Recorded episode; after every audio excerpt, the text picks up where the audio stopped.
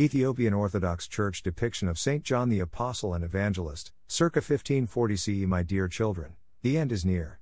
You have heard that the enemy of Christ is coming. And now many enemies of Christ are already here. So, we know that the end is near. These enemies were in our group, but they left us. They did not really belong with us. If they were really part of our group, they would have stayed with us. But they left.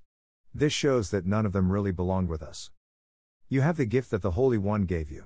So, you all know the truth. Do you think I am writing this letter because you don't know the truth? No, I am writing because you do know the truth. And you know that no lie comes from the truth.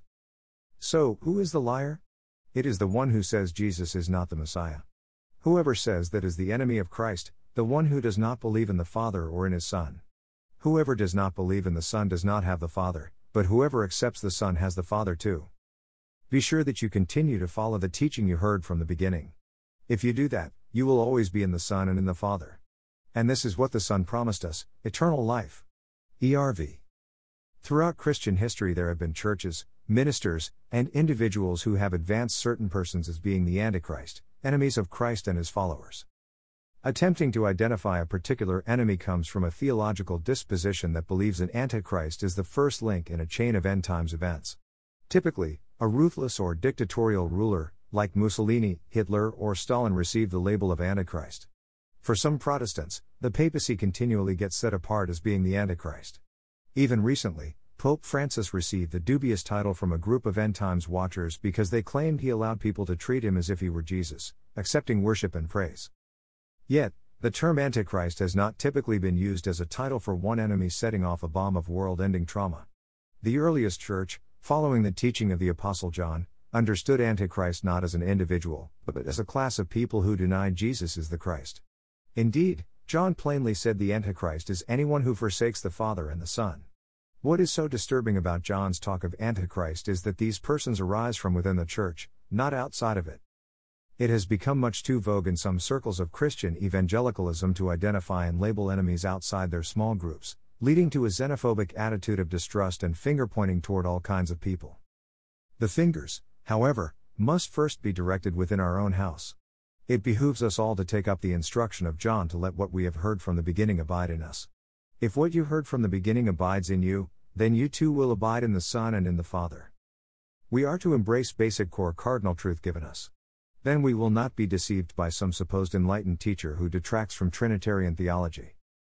It is the last hour, but not because of some politician, tyrant, or even religious figure.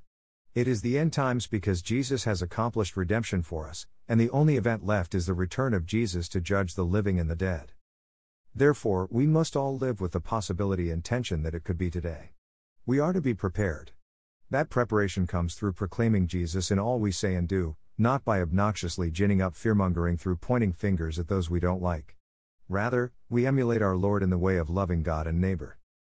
When a person or group gets labeled by us as enemy or antichrist, then our hate for them seems divinely justified and sanctioned. God, however, is the judge, not us.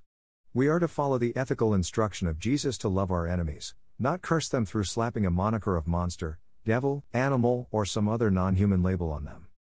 Weaponizing words in a verbal war which supposedly defends Christianity only shifts the focus off Jesus and onto how horrible another is. One of the great problems of our world, including many corners of Christianity, is that we assume we already know what another believes.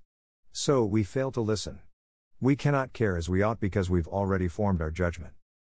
Greater than the moment someone attaches you to a philosophy or a movement, then they assign all the baggage and all the rest of the philosophy that goes with it to you. And when you want to have a conversation, they will assert that they already know everything important there is to know about you because of that association. And that's not the way to have a conversation. Greater than.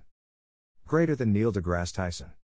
Within Christianity, there is much more we have in common with one another across the various traditions than that which is different.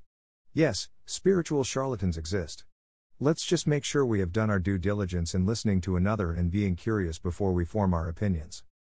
Despite our differences, the exchange of ideas and debate among various Christian groups in the early centuries of the Church helped to clarify and form a sound Christology. While it may be difficult to avoid labeling individuals in an increasingly complex society, we must act in good faith. Mighty God, you sent the Son to this earth to fulfill all your good promises. Let me embrace Jesus so fully and completely that the truth of his reality comes pouring out of me in every area of my life. In his name I pray. Amen.